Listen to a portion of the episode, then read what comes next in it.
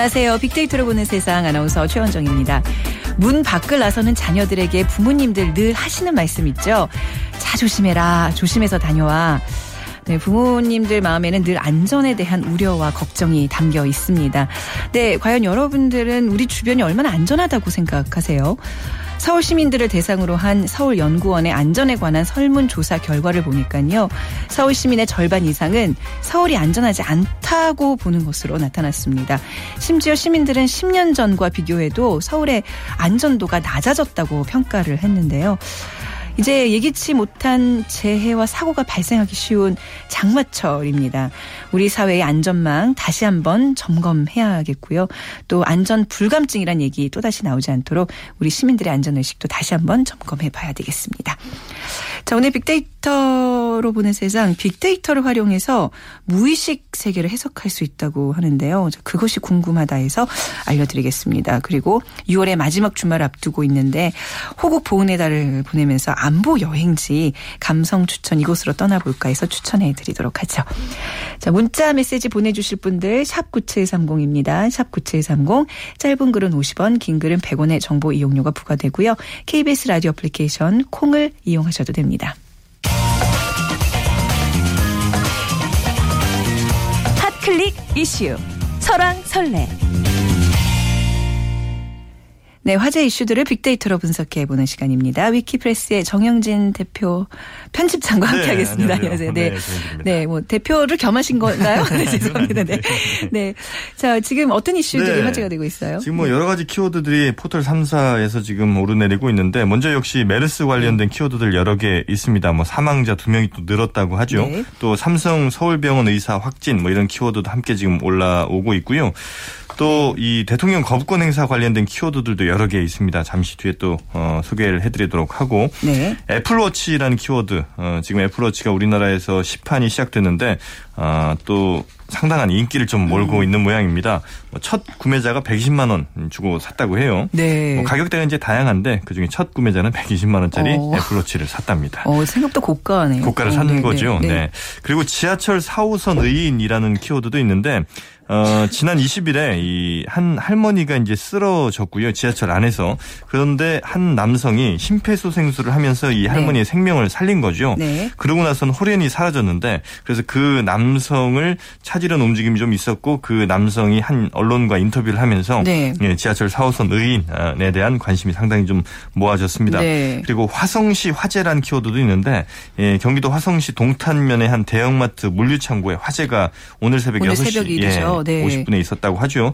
아, 빨리 좀 인명피해 없이 화재 진압이 돼야 되겠고요. 네. 어, 잠시 전 뉴스에서도 소개가 됐습니다만 구글 무인 자동차 운행이란 키워드도 있습니다. 음. 이제 정말 우리도 무인 자동차 시대가 성큼 다가온 것 같은데 어, 특히 이제 명절 때 되면 정말 어, 나 없이 좀 어. 운전 좀 했으면 좋겠다는 생각 많이 하시는데 네. 그- 근데 기계에 맡길 수 있을까요? 항상 불안할 것 같아요. 뭐 네. 어느 정도 기술이 이제 또 어, 네. 진보되느냐에 따라 좀 달라지겠죠. 네. 자, 그리고 K9 자주포 수출이란 키워드도 있습니다. 아, 우리나라가 굉장히 그, 어, 이런 전차 만드는 기술이 뛰어난데, 이 폴란드에 2018년까지 96문, 96개의 K9 자주포를 수출한다는 뭐 반가운 소식도 있습니다. 네. 자, 먼저 대통령의 그 이제 국회법 거부권 행사 얘기를 좀 해볼게요. 뭐 네. 어느 정도 예상됐던 거잖아요. 계속해서 그렇죠. 예고를 했는데 이게 여야 대립이 아니라 뭐 여야 대립뿐만 아니라 당청 개파간 갈등까지 지금 심화되고 있어요. 그렇습니다. 예. 뭐 여당은 여당 내부에서도 뭐 네. 친박 비박 간 갈등이 또 야당과 여당 사이 에서도 또 여당과 청와대 등등 하여튼 네. 각 그 뭐 기관별로도 이렇게 좀 갈등이 심해지는 것 같은데 네. 이게 뭐 박근혜 대통령의 어떤 국정장악 승부수다 이런 해석도 좀 나오고 있는 것 같고요. 음. 네네. 어, 그런데 이 박근혜 대통령이 거부권 행사를 하면서 이 당위성에 대해서 이렇게 설명을 했습니다. 이 국회법 개정안으로 행정 업무마저 마비시키는 거는 이 네. 국가 위기를 자초하는 거기 때문에 불가피하게 거부권을 행사할 수밖에 없다. 이렇게 이제 얘기를 했는데 여기까지는 뭐 크게 어, 문제는 이렇게 없었을 텐데 그 이후에 했던 아주 강도 높은 발언들이 좀 있었던 겁니다. 일단 정치권에 대해서 아주 어, 이른바 맹비난을 좀 한 건데 네. 선거에 이기기 위해서 정쟁에만 치중하고 국민의 삶을 볼모로 이익을 챙기는 구태 정치 또 배신의 정치 이렇게 얘기를 했거든요. 어, 네네. 여기에다가 또 어, 여당인 새누리당 그 특히 원내대표인 유승민 대표에 대해서도 아주 직격탄을 날린 게 네. 어, 정치권의 존재 이유는 본인들의 정치 생명이 아니라 국민에게 둬야 함에도 그게 변하지 않는 것 같다면서 음.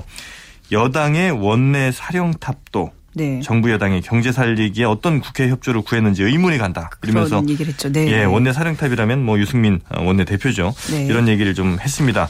어, 대통령의 맹공에 여당은 의총을 열어서 개정안 폐기 쪽으로 가닥을 잡았고요. 지금 야당 거세게 반발하고 있는데 음. 결국은 뭐 현실적으로 어, 과반 넘는 여당이 개정안 포기하니까 네. 어, 국회법 개정안은 이제 세상의 빛을 보지 못하게 될 것 같습니다. 네, 발언 수위들이 점점 높아지고 있어요. 네. 그러니까 이게 특히 이제 여대 야소 상황에서 거부권 행사라 좀 이게 또 의미라 그럴까요? 그렇죠. 일종의 좀 갈등도 빚고 있고 이런 것 같은데 자 근데 대통령의 거부권 행사라는 게뭐 현 정부에 들어서는 처음 있는 일인데 그렇죠. 지난 정부들에서 보면 굉장히 뭐 자주 있었다 그래야 되고 꽤 있었더라고요. 예, 그러니까 총 예. 73번이었다고 네, 예. 하고요. 예. 다만 이제 어 6공화국 출범 이후 87년 네. 체제 이후부터는 그렇게 자주 있는 일은 아니었습니다. 네. 네. 네. 그런데 어, 지난 뭐 노무현 정부 때는 한 여섯 번 정도 있었다고 하고요. 네. 이명박 정부 때는 한 번 또 있었다고 해요. 음, 어, 그런데 역시 뭐 이런 거부권 행사를 바라보는 어, 네티즌들 뭐 온라인에서의 여론은 조금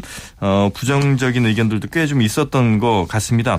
대통령 거부권 관련해서 어, 나왔던 여러 가지 이야기들 이 빅데이터로 좀 분석을 했습니다. 특히 감성 분석 그러니까 네. 가치 판단이 들어가 있는 단어들을 좀 어, 어떤 것들이 많았는가 살펴보면 무시하다라든지 음. 아니면 뭐 거부하다, 위기, 어, 또 존중하지 않다, 갈등, 비판 안타깝다 뭐 이런 이야기들이 많이 좀 있었거든요. 역시 뭐 이 대통령의 거부권이 정치권 혹은 뭐 의회를 좀 무시했다 이런 이제 인식들도 좀 있었던 것 같고요. 네. 또 정치의 위기, 어, 국가의 위기다 이렇게 판단하는 국민들도 음. 적지 않았던 것 같습니다. 그리고 현재 이런 상황들이 좀 안타깝다 이런 네. 심경들도 우리가 함께 좀 읽을 수 있었던 것 같습니다. 네. 특히 이제 거부권 관련해서 어떤 기관들이 가장 많이 등장했는지도 한번 살펴봤는데 국회, 청와대, 그다음에 새누리당까지가 30위 안에 있던 기관들이고요. 네. 새정치민주연합 야당은 나오지 않았거든요. 네. 그러니까 이번 갈등에 대해서 청와대와 야당의 갈등 부분은 사람들이 많이 인식하지 않고 있고 음. 오히려 청와대와 여당 혹은 청와대와 국회 아, 이렇게 많이들 좀 갈등 상황을 인식하고 있는 것 네. 같습니다. 일부 원문 데이터 한두 개 정도 소개를 해드리면 원래 국회가 행정부를 간섭하라고 있는 건데 간섭을 하지 말라는 거는 옛날처럼 돌아가자는 거냐면서 음. 이번 거부권에 대해서 명분이 없다 이런 의견들도 좀 있고요. 네. 또 반면에 국회가 3년 동안 이번 국회죠. 3년 동안 민생 법안 몇 개나 입법을 했느냐면서 네. 이 국회를 또 비판하는 분들도 있습니다. 특히나 뭐 국민 모두 잠든 야밤에 여야가 음. 합작 거래하면서 입법한 것 자체가 문제다. 네. 이런 비판도 좀 있거든요. 이런 국민들의 목소리 좀 귀담아 들어야 되겠습니다. 네, 입법부, 행정부 서로 간섭하고 경쟁하고 어떤 그 긴장 관계에 두는 거는 뭐 헌법적으로 허, 예, 허락이 된 일인데 네. 이제 개정한 내용이나 어떤 법리적 해석에 초점을 맞추기보다 이제 정쟁에만 지금 네, 좀 관심이 쏠리는 것 같아서 좀 아쉽습니다. 네. 자, 이제 또 영화 얘기 또 한 편 해볼까 네. 하는데 있는데요. 수요일에 개봉한 연평해전에 관객들이 몰리고 있는데 논란이 이게 적지 않네요. 그렇습니다. 네. 일단 어, 어제는 17만 388명 어, 동원을 했고요. 네. 어, 누적 관객 그래서 33만 명을 돌파했습니다. 이 박스오피스 1위를 차지하고 있다고 해요. 어, 특히 이제 2002년 6월에 예, 당시 월드컵으로 대한민국의 함성이 가득했던 그때 있었던 그 연평해전을 영화한 것인데 네. 아무래도 그 주제 자체가 어, 좀 논란의 소지가 좀 있어 보입니다. 그러니까 정치적으로 많은 메시지들을 좀 사람들이 읽고 있는 것 같아요. 그러니까 영화 자체로 보기보다는 네. 그 영화 이후에 어떤 뭐 정치적인 특히 이제 당시에 이제 김대중 정부 때 이야기인데 그러다 보니까 뭐 보수 혹은 뭐 좀 극우 성향의 커뮤니티 사이트라든지 혹은 그 네. 그 반대편에 있는 어, 사이트라든지 이런 데서 이제 글들이 굉장히 많이 올라오고 있는데 어, 참고로 일베라는 그 극우 성향 커뮤니티 사이트가 있죠. 네. 어, 최근 뭐 여러 문제가 좀 됐었는데 여기에 여기에 보면 연평해전을 뭐 나는 봤다면서 영화표와 함께 인증 사진과 글을 올리는 어, 음. 것들 또 감동을 받았다 이런 글들이 무려 4,600개나 지금 검색이 됐고요. 네네. 반대로 그 반대편에 있다고 평가받는 그 오늘의 유머라는 사이트가 있죠. 여기에서는 연평해전 관련 글이 한 100여 개 정도밖에 없었습니다. 네. 그리고 그 평가에 있어서도 상당히 좀 박한 이런 네. 모습을 확인할 수 있었습니다. 지금 소개해 주신 이 사이트들 워낙 또 극과 극의 성향. 네. 네. 온라인 전체적으로 분위기는 어떤가요? 근데 이건 좀 우리가 정밀하게 좀 분석할 필요가 있는 게 어, 지금 이제 시간이 많이 없었습니다만 어, 예를 들어서 뭐 눈물 이란 그 감성어가 있다고 하더라도 울다 뭐 이런 감성어라 네. 하더라도 이걸 긍정적으로 볼 수 있느냐 혹은 부정적으로 볼 수 있느냐가 좀 헷갈릴 수 있거든요. 네. 감동받아서 울 수도 있고 혹은 돈 아까워서 눈물이 났다 이런 글도 있을 수 있기 때문에 네, 네. 아. 그래서 이건 좀 명백하게 보려면 조금 더 세밀한 분석이 좀 필요한데 네. 이런 오류들을 조금 감안하고 어, 전체적으로 본다면 대략 55대 45 정도로 긍정적 반응이 조금 더 많았다 어. 이렇게는 볼 수 있겠습니다. 그렇군요. 이거 뭐 보지 않고서는 개인적으로 평가를 할 수가 없겠네요. 저는 네. 오늘 말씀 잘 들었습니다. 네, 감사합니다. 지금까지 위키프레스의 정영진 편집장과 함께했습니다.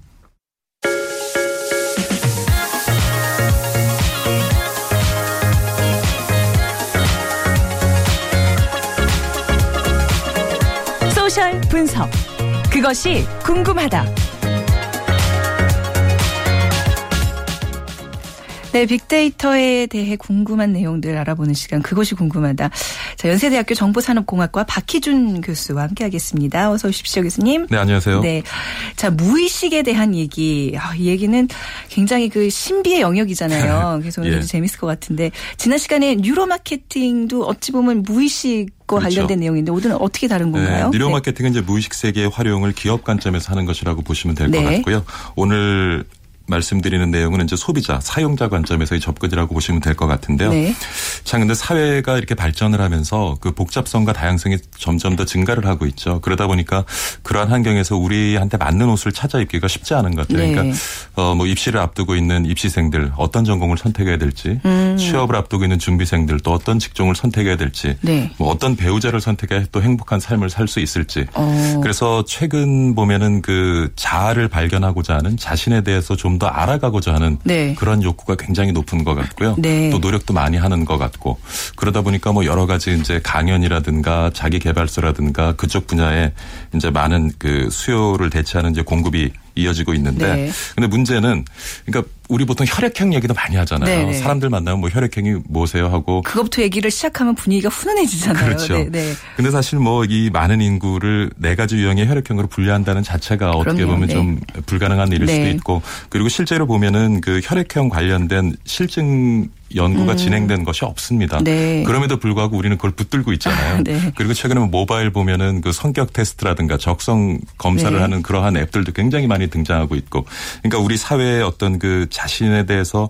자신이 맞는 옷을 입고자 하는 그런 옷을 찾아가고자 하는 노력이 많이 있을 것 같고요. 네. 그래서 오늘은 빅데이터 그런 역할을 어, 한번 좀 보고자 그렇군요. 합니다. 그러니까 뉴로 마케팅은 이제 어떤 기업이 마케팅하는 데 있어서 도구로서 이제 어떤 무의식을 연구한다면 예. 지금 이 말씀하신 오늘의 영역은 나를 알아가기 위한 그렇죠. 그렇죠. 자아성찰을 예전에 뭐 자아성찰하면 구도의 길에 오르고 그런데 이제는 그럴 필요 없이 예. 과학적으로 빅데이터로 분석할 수 있다는 얘기죠. 자 그렇다면 빅데이터가 자기 자신에 대한 이해를 돕는데 어떻게 활용이 된다는 거죠? 그러니까 그 부분이 참 재밌는. 있는 부분인데 네. 빅데이터라고 하면은 굉장히 다양한 영역에 방대한 비정형적 데이터를 분석을 해서 네. 어떤 유의미한 상관관계를 찾아내고 그 상관관계를 통해서 pattern matching을 해주는 것이 어떻게 보면 음. 빅데이터의 가장 큰 역할일 수도 있어요. 그러니까 네.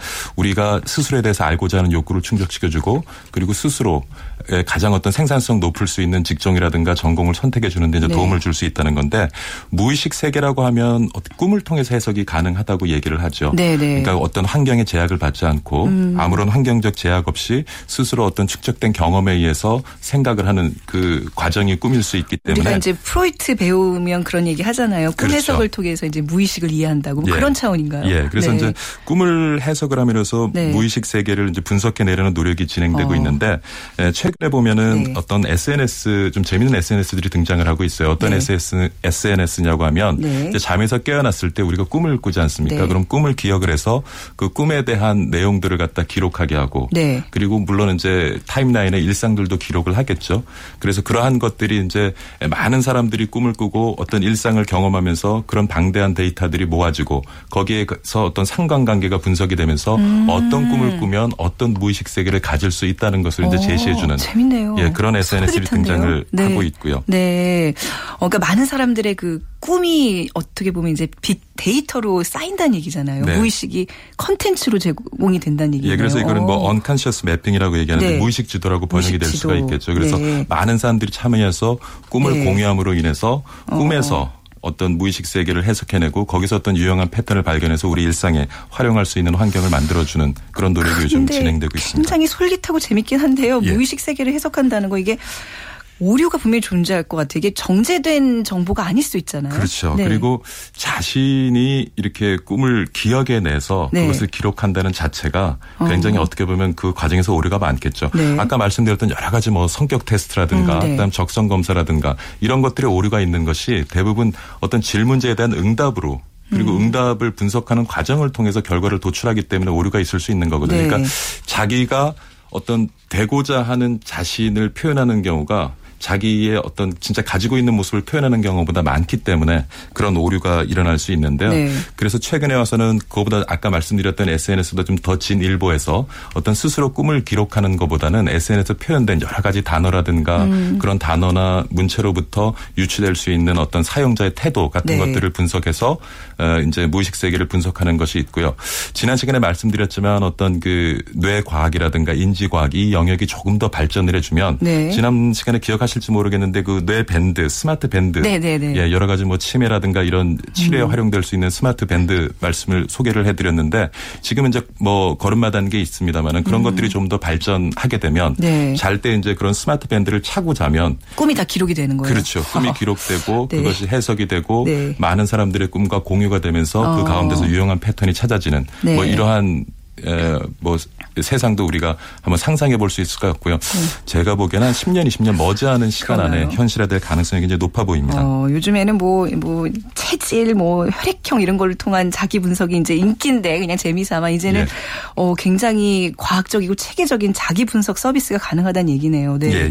그런데 글쎄요, 이게 뭐 어떤 내 중요한 삶에 있어서 그 결정하는 데 중요한 정보를 제공할 수도 있겠지만 또 다른 어떤 이득이랄까 이익은 예. 무엇이 있을 수 있죠? 네. 네. 바로 어떤 그 창의적인 영감을 네. 우리 무의식 세계로부터 얻을 수 있다는 거예요. 아. 그래서 앞으로는요 그런 네. 우리가 무의식 세계에서 얻은 영감이 아마 매매되는 시장도 오. 우리가 어, 상상해 볼 수 있을 것 같은데요. 음, 네. 지난 시간에 제가 우리가 하는 대부분의 의사결정이 한 90% 정도는 무의식이 지배를 한다는 말씀을 드렸는데 네. 그것이 어떤 아무런 근거 없이 의사결정이 행해진다는 얘기는 아니고요.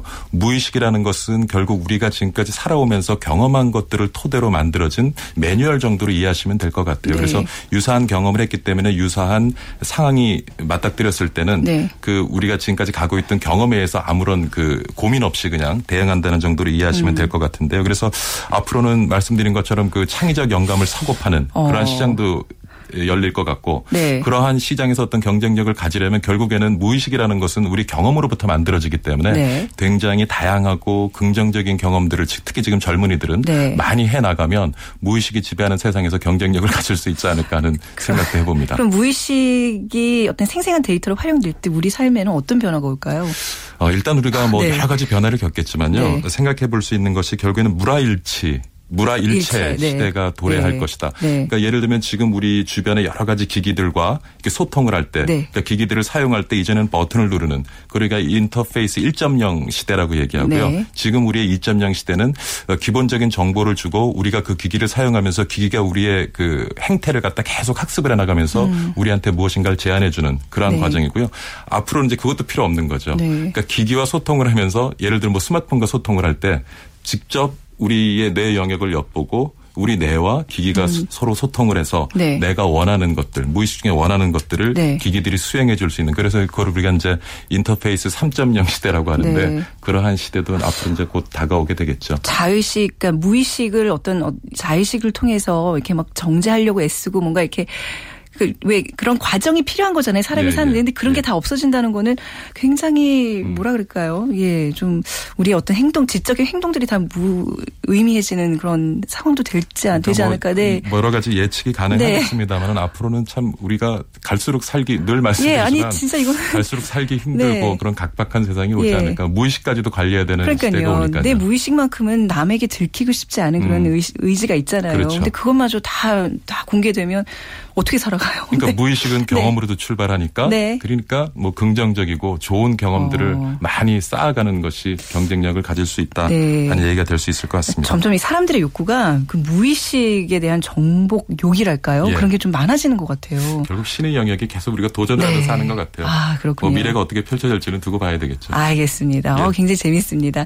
자 오늘 그 뭡니까 그 무의식 세계의 공유화해서 빅데이터를 통해서 활용할 수 있는 방법에 대해서 신세계를 좀 경험한 느낌이랄까요? 네 오늘 말씀 잘 들었습니다. 네 감사합니다. 네 연세대학교 정보산업공학과 박희준 교수와 함께했습니다.